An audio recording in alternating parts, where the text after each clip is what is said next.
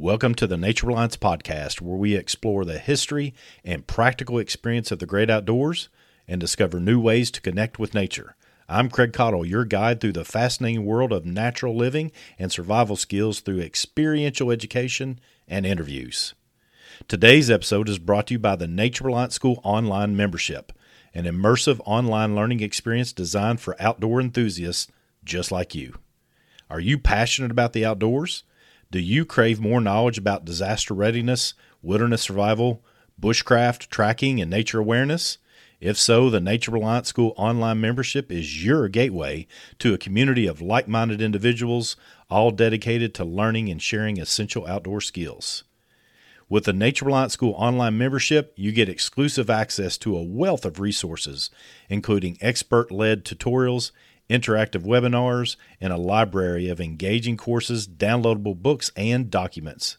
Whether you're a beginner or an experienced outdoorsman, there's always something new to learn. So don't wait. Click on the link below to join the Nature Reliance School online membership today. Embrace the wilderness, enhance your skills, and become part of a community that values nature as much as you do.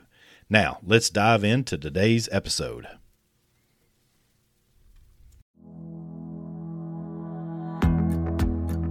Today's episode is supported by the Foraging for Fun Eating Weeds online class. This class currently has 14 individual lessons. This course is for anyone who wants to be self reliant and aware of various opportunities for food and medicine, all of which are free and grow all around us. To view the course, follow the link in the show notes or visit our website at naturereliance.org. Click on classes for a complete list.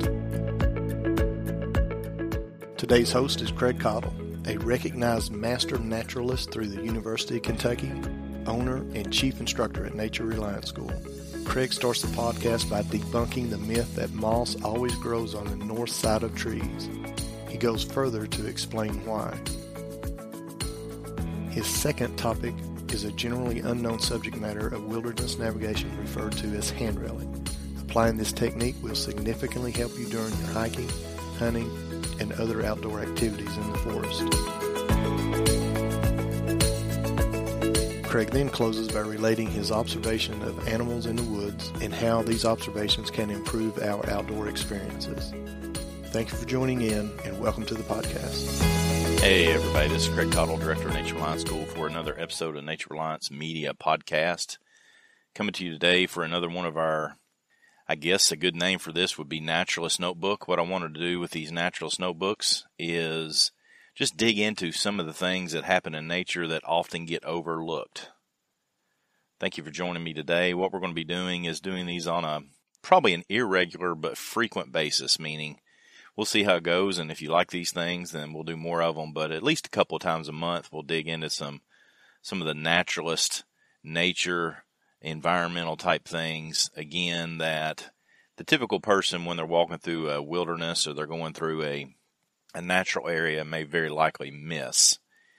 If you are observant enough and situationally aware enough that you don't miss these things, then fantastic. If you have something that you think, hey, I wonder if most people realize that and you would like for me to bring it up in a podcast, then send it to me at info at naturereliance.org. I'll do some research on it. I love learning myself. I'm sure I'll get an opportunity to learn that way.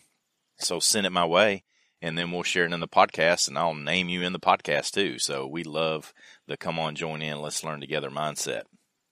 Today, for our first one, I wanted to talk about three separate things and I'll do these as best I can. I'm, my goal is to do these in about 15 minutes. So they're short, sweet, you get something on the way to work, you get something while you're on break at lunch, and have some enjoyment of nature and the outdoors as we move forward. Before we do that, let's get a quick word from our sponsor.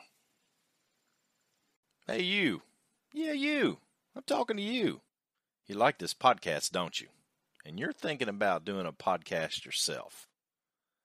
Let me tell you how easy it is to do this with Anchor. First off, the money's right. It's free. Zero cost. Secondly, there's creation tools that allow you to record and edit your podcast right from your phone or computer. Anchor will then distribute your podcast for you so it can be heard on Spotify, Apple Podcast, and many more. Bonus, you can make money from your podcast with no minimum listenership. It's everything you need to make a podcast in one place. Download the free Anchor app or go to anchor.fm to get started. Now, the three things that I want to be looking at today, as you might well expect, anybody that listens to what I do or te- listens to my classes or reads my books and everything, they know that that uh, I really enjoy real good situational awareness in the outdoors. And when Tracy Trimble and myself, we put together the book Essential Wilderness Navigation, one of the most overlooked chapters in that book is how to utilize the sun and the stars, basically the sky, to find a general, a very general sense of direction. There's a lot of misconceptions. There's a lot of myths out there about certain things, like, for example, the shadow stick method is not an incredibly accurate method. If you want to know why and how I prove that it's not an accurate method, then pick up the book Essential Wilderness Navigation. I'll have a link in the description below, but uh, I may dig into that in a podcast sometime. But with that said, I wanted to get into today some ways that we utilize the sun, some ways that we might utilize the stars, and I also want to look at some wildlife for some nature observation.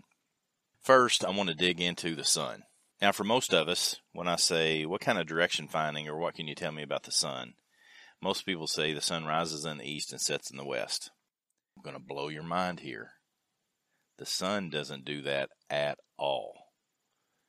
The sun is the boss of the whole shooting match that's going on up there. The sun just kind of sits there and hangs out and doesn't do anything except get bright and shiny and hot the earth revolves around the sun and it's also tilted. And so for our vision, the way we see the visual that we get of the sun, it appears that it rises in the east and sets in the west. So, yeah, we're kind of correct. But really, if we want to get technical about it, we're not correct at all. Knowing that, I think, is beneficial to help us understand that because of the rotation of the earth, as well as the tilt of the earth, and those things changing based upon the time of day and the season of the year and the day of the year, there's some things that change. Rising in the east and setting in the west. That's why we have two days of the year, the longest days of the year. That's why we have seasons here and where I live, here in central U.S., central Kentucky. And I think that's important, number one, to to verify but I didn't want to get into that too much. I, I do want to get into that in a later podcast. But what I did want to get into is some of the myths, particularly one myth in particular, and why it is not true. The first being that moss always grows on the north side of trees. That is completely false. And here's why it's false because moss grows where there is uh, moisture. And it has to have moisture to be able to grow and it doesn't have to have an excessive amount of moisture, it just needs some moisture. So the reasoning that this concept of moss grows on the north side of trees came about was because in the northern hemisphere, for example, the sun is going to appear to be in our southern sky, never going to be in our northern sky from where we stand in the northern hemisphere. So we're always going to look somewhere in a southern direction to see the sun. Okay, I think we can all accept that as fact. So, if a tree is standing in the middle of a field by itself, there's only one tree there, and that is it. There's no other thing that creates a shadow on it, like a hill or another tree or anything of that nature. Imagine when the sun comes up and it sets, the sunlight is primarily going to be on the southern side of that tree. And because of that, moss, which needs moisture, is going to be on the northern side of that tree. Okay? Because the northern side of that tree is going to have more moisture because the southern side of the tree is going to get dried out by the sun. Now, let's consider that principle again on a couple other things as far as it relates to direction finding. Again, if you want to get into detail with this subject matter, you can pick up our book, Essential Wilderness Navigation. We discuss this in, in fairly good detail. But think about that same tree that's standing in the middle of a field by itself the southern side of that tree is going to get the most sunlight, right? Again, we're talking of the northern hemisphere right now. If that is true, and it is, then the leaves and the branches on the southern side of that tree are typically going to be larger and thicker. And they'll also be pointing. We'll be back after a quick break. Hey, guys and gals, a quick break in our episode to talk about a game changer in outdoor cooking the Fire Maple Backpacking and Camping Stove System. Whether you're hiking, fishing, or even prepping for emergencies, this portable pot and jet burner is a must have in your gear. Best part, it's nearly half the price of a comparable Jetboil stove system. Thanks to its leading heat exchange technology, you'll experience reduced boiling times by up to 30% compared to traditional stoves, even in windy conditions. That means more time enjoying the outdoors and less time cooking. Are you ready to upgrade your outdoor cooking game? Click the link in the description now to grab yours. Trust me, your outdoor adventures will never be the same. more or less more horizontal than the branches that are on the northern side of that tree. And here's why. Uh, Tristan Gooley writes about this subject matter in several of his books. I, I, highly recommend you get his books if you haven't picked up anything by Gooley, Tristan Gooley. He literally writes in depth books on this subject matter. I'm a beginner well, I wouldn't say I'm a beginner. I'm not a beginner, but I'm a novice in that I don't spend a whole lot of time considering this. I just find the things that work for me here in the eastern woodlands and don't concern myself too much with the other stuff. But with that said, if you look at a tree that's in the middle of a field by itself, the branches that are on the southern side of that tree are going to be more or less more horizontal than the ones on the other side. And the reason is because they are going towards the sun. These woody stem plants are going to really need the sun and so they're going to point that direction. Whereas the branches that are on the north side are going to somewhat start to stand up so that they can get more sun towards the southern side of the sky. So in effect, if you're looking at it from the side, if you're if you're on the east-west line and you're looking directly at a tree, then the branches of it are basically going to form a check mark. The small portion of the check mark are going to be on the north side of the tree, the longer branches, which are more pointed, are going to be on the south side of the tree. That is one of those things that you recognize if you pay attention to what's going on around you. But I, I must say that Tristan Gooley is the one that pointed out, "Hey, it looks like a check mark." Because I and I, when he said, I was like, "Oh my gosh, I've seen that. I knew that, but I never thought about it being a check mark." So again, he's got a fantastic way of communicating some of these concepts. So that check mark is a Tristan Gooley thing that I picked up from from his books there's a host of other things like sunflowers do certain thing with the sun and the seed heads of wheat for example do certain things with the sun and on and on and on. Again you can pick up our book essential wilderness navigation check out some more detail. What i want to do next is go into some of the things that you can utilize for observation and awareness and even navigation as it relates to the stars. And i didn't purposely uh, pick topics today that relate to navigation but these first two definitely are going to be uh, along the idea of wilderness navigation.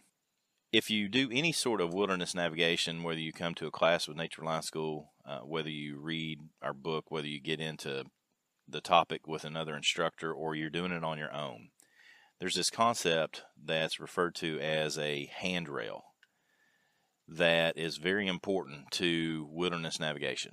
Okay, particularly if you're utilizing navigation and you're not utilizing some sort of GPS device, you're using map and compass, or maybe you're just using terrain association, or maybe you're just out and about and you don't have any map, compass, or GPS.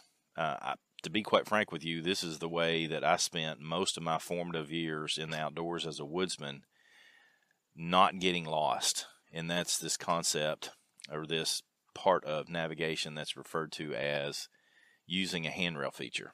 And what this means is, is that let's say you're navigating in a wilderness area and you know that there is a river to your north, then you can continually travel in a certain direction. Like a, let's just for the sake of discussion, we can move in an east west direction, but we always know that the river is to our north. And we're in essence utilizing it as a handrail feature, meaning if we get into a spot where we're not really comfortable knowing where we are, we can walk a bit until we can get eyes on the river and know, okay, we're back on that particular east west line.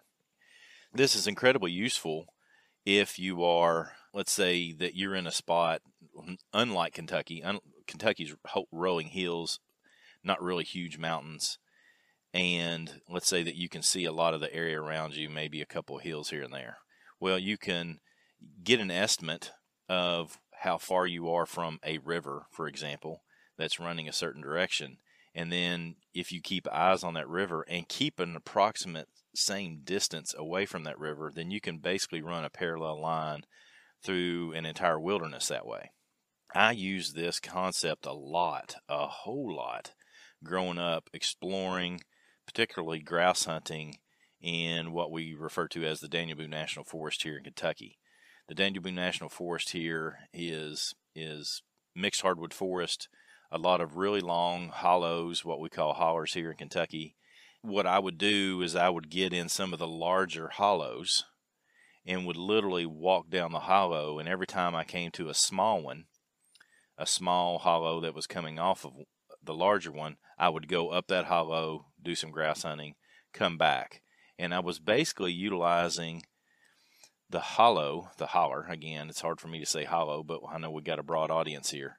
Uh, I would use the holler as a means of a handrail and maybe even what is would be called a catch feature. And it was basically the thing that would catch me so that I knew that I wasn't getting too far off track and I wouldn't get lost. And so what I would do is I would get in one of these hollers. I would, and I mean this is an all day thing in some of these hollers where you start at the at the head of it, or at the end of it, walk up it until you find a small waterway that's run into, whether that's an intermittent or perennial stream, it doesn't matter. You walk up that holler, hunting, come back out, get into the big holler, walk until you get another one. And I mean, I could spend most of the day doing that and hunting that way. And had a lot of success like that. That was a lot of fun and a great way of both hunting and just simply exploring and seeing what you could see. And that way, when it was time, okay, it's time to go home, I would literally turn around, go right back down the thing that had handrailed me or caught me, whether you want to call it a handrail or a catch feature, whatever it is, I would turn around and just walk right back and go to the truck. So that is a real useful tool as far as navigation is concerned. Now, here's something I did when I spent some time by myself in the woods for an extended period of time is that I would often get up and move, particularly in, in, in the summertime when I was there by myself. I spent a couple of trips out by myself when I was a young man, and I would literally use the stars. I didn't know what I was doing at the time. I didn't know it had a name, but I would utilize the stars as basically a catch feature or a handrail. In that, no matter where I was, if I went out a certain direction at night, let's say I was utilizing the North Star as a as a not necessarily a handrail, but as a, a feature that I could, if I was walking out into the woods in the dark and the North Star was on my left, because the North Star is going to stay there, when I went back to where I was going back to, then I would make sure that the North Star was on my right. And I would constantly monitor that. That would require me in that particular mixed hardwood forest to get to a, a high point, and, and that's what I was doing. I was running around on the ridge tops not literally running, but walking around on the ridge tops, and would utilize basically the North Star as my point of reference. Point of reference handrail. You can utilize if if you're familiar with the sky, and I'm not really good at this. I have to really focus my attention and do some study on this to utilize this. I've done this at times, but it takes it for some reason the stars and recognizing constellations just don't stay with me very well. I need a I need a good teacher. I've taught myself and I haven't taught myself very well. But with that said, utilizing a, in this case for me, the North Star as basically my point of reference, I can move out. Again, think about it this way. If you're moving in a forest and you've got a handrail like a river, and you, and I'm not suggesting you go hiking at night, particularly in places like the Red River Gorge where you walk off of a cliff. But if you're utilizing a handrail like a river and you've also got an, an accompanying point of reference like the North Star, then it's pretty difficult to get lost. In that you've got, let's say, for example, the North Star is on your left, so you know you that when that's happening, you're walking east. The river's going to be on your south, if you have something like that, or a ridge or a hollow or something of that nature. And that way, you have these features that you don't need a map for, you don't need a compass for, you don't need a GPS.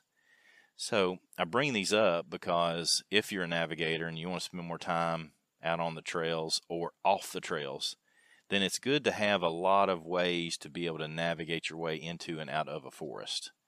I'm a big fan of GPS. That's what I use more often than not. I'm a big fan of backing that up with a, a, literally a paper map. I take that with me. And then beyond that, I also know these other sun, moon, stars thing, and we'll get into more of those as we move along. That'll help us to give some confirmation to what it is that, that we think that we're doing. And we can usually utilize all those in reverse as well. We might, hey, let's go out and practice this hand railing technique. And while we're practicing hand railing technique, uh, we just use the GPS as a backup to make sure that we're right. You know, I do that sort of thing a lot, practicing different tasks. Is I have a good backup that confirms that what I'm doing is correct, or it tells me I'm doing it wrong, and so I can correct myself. Now, the last piece of the Naturalist Notebook that I want to go in today, something that might be missed by others, and it might not. If it is, if it's not, you've got a good handle on this sort of thing. Again, send me something that you know that uh, beginners and those that are new to being the outdoors might be able to enjoy and learn from. The last one is just an observation about deer. And I was talking to, you know, a lot of guys that have deer hunting buddies and deer camps. You know, there's always, when, when you're done hunting and you're sitting around the table or you're sitting around the fire at night and you're talking about deer hunting and all the stuff that goes along with it, there's always the one that got away kind of stuff and all those kind of discussions. But in my deer camp, there's a fella that comes from California, and he talks about deer hunting out there and some of the things that are different about it. And he was sitting there talking about deer in California, and it really struck something really struck me hard, just boom, right, right in the face. It's one of those things where I'd gotten into my own rut, paying attention to what's in front of me, deer hunting, and just thought, you know, it's probably like that everywhere, but it's not. It's not like that at all. And that is, let's think about whitetail deer. So here in the eastern woodlands, particularly mixed hardwood forest like we have here in Kentucky, the deer's primary uh, sense that it's going to utilize to pay attention to prey or be alarmed by prey is its olfactory sense, basically its use of its nose, right? It can smell things from a very far distance. That'll at least alarm it so that it can get its head up while it's feeding and go, okay, I smell something that's not right. And then here in this part of the world, it's going to utilize its secondary sense of hearing. And here's why. A deer in a mixed hardwood forest, particularly one where there's a lot of herbaceous plants or woody stem plants that are close to the ground, it's difficult for an animal that's on the ground to be able to see through those exceptionally well. You just can't really see very far. Not only that, but there's also hills and small creeks and rivers and all the things go along with it that just cause problems for just movement for an animal such as a deer in in the wilderness. And I'm not saying they don't have the ability to navigate it. They do. It's just these are the things that its senses are going to have to overcome. So number one, it uses its scent or the ability to scent things, and number two, it's going to be able to utilize as a as a backup its ability to hear because it's often that a predator could get within sight of it and it never even have a chance of seeing it until it's right on top of you because of hills and and ravines and small hollows and stuff that goes along with it. Well, the thing that struck me about this gentleman from California is that he was talking about how deer scent, number one, same thing, but they also see out there because out there there isn't mixed hardwood forest there's a lot of small stuff on on the ground, but there's not a whole lot of large trees. There's not a whole lot of lot of large hills, and so a deer out there, maybe even the same species of whitetail deer, is going to be able to utilize its secondary sense of sight to be able to see its predators. And so that kind of was, I know it seems rather simple maybe to you, but it was rather mind blowing to me to understand that how adaptive species are to what it is that their surroundings are. And so even a deer that gets let's say for example well this is what came up in my mind is that we took these deer out of the Rocky Mountains and brought a lot of them to Kentucky when we did the restocking program and those deer had to learn an entirely new way of being I mean not those deer but those elk had to learn an entirely new way of being elk because although eastern Kentucky does have a lot of bigger hills, it, it doesn't have mountains like you do in the Rocky Mountains, right? I mean, it's a totally different area. It's a totally different environment. There's smells are different. The sights are different. So for a wild animal, it had to learn how to adapt. And now we have animals here that are in Kentucky that have been born here for generations now, a couple generations, those animals now are already adapting to their new environment where, you know, their primary senses here still have to be scent and also have the great ability to be able to, you know, hear hear. So, because of that, I think that's very interesting. So, think about that how you apply yourself in the outdoors. You know, what are your senses? As a human, as a species of animal, your nose pretty much sucks. Uh, it's not a real good, useful sense. Your eyes are probably the best thing that you have in a woodland environment as far as a sense is concerned. But think about it, in a woodland environment, we're already behind the we're already behind the eight ball when it comes to being able to utilize that as a means of of seeing and recognizing what's going on around us. So, because of that, open up your other senses, see what you can smell, see what you can hear, and utilize that in concert with the senses that you already have that are utilizing and recognizing what's going on around you, particularly your ability to see things properly. So, I hope you've liked this Naturalist Notebook. It's a little dig into what is out there that you may have not noticed in the past. Uh, if we come up with a better name, we might call it something other than Naturalist Notebook, but we'll run with this for right now because I kind of like it. But hopefully that helps you get outside. I hope this uh, encourages you to get outside, get outside, and try to see these things yourselves. This is what I would really like to see and hear: is you all come up with some things like this, some hypothesis even of what you were seeing out there, and go, "I think this is happening, Craig. What do you think?" Give me an opportunity to research it, and I'll share it here on the Naturalist Notebook. So, with that said, uh, the books that I mentioned earlier are Essential Wilderness Navigation by Craig Caudill and Tracy Trimble, and then any of the books written by Tristan Gooley. That's G O O L E Y. I'll do my best to get those linked in the description below. As always, with Nature Life School, come on, join in. Let's learn together.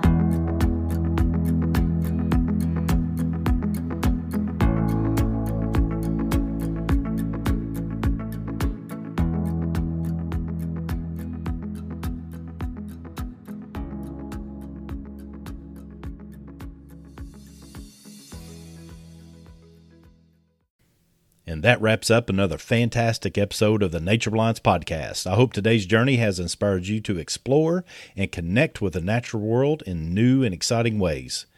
Before I say goodbye, remember to check out the Nature Reliance School online membership. If today's episode sparked your interest in wilderness skills and outdoor adventures, this online community is the perfect place for you to start or continue your journey. You can currently sign up for a year for only $99 and get two months for free.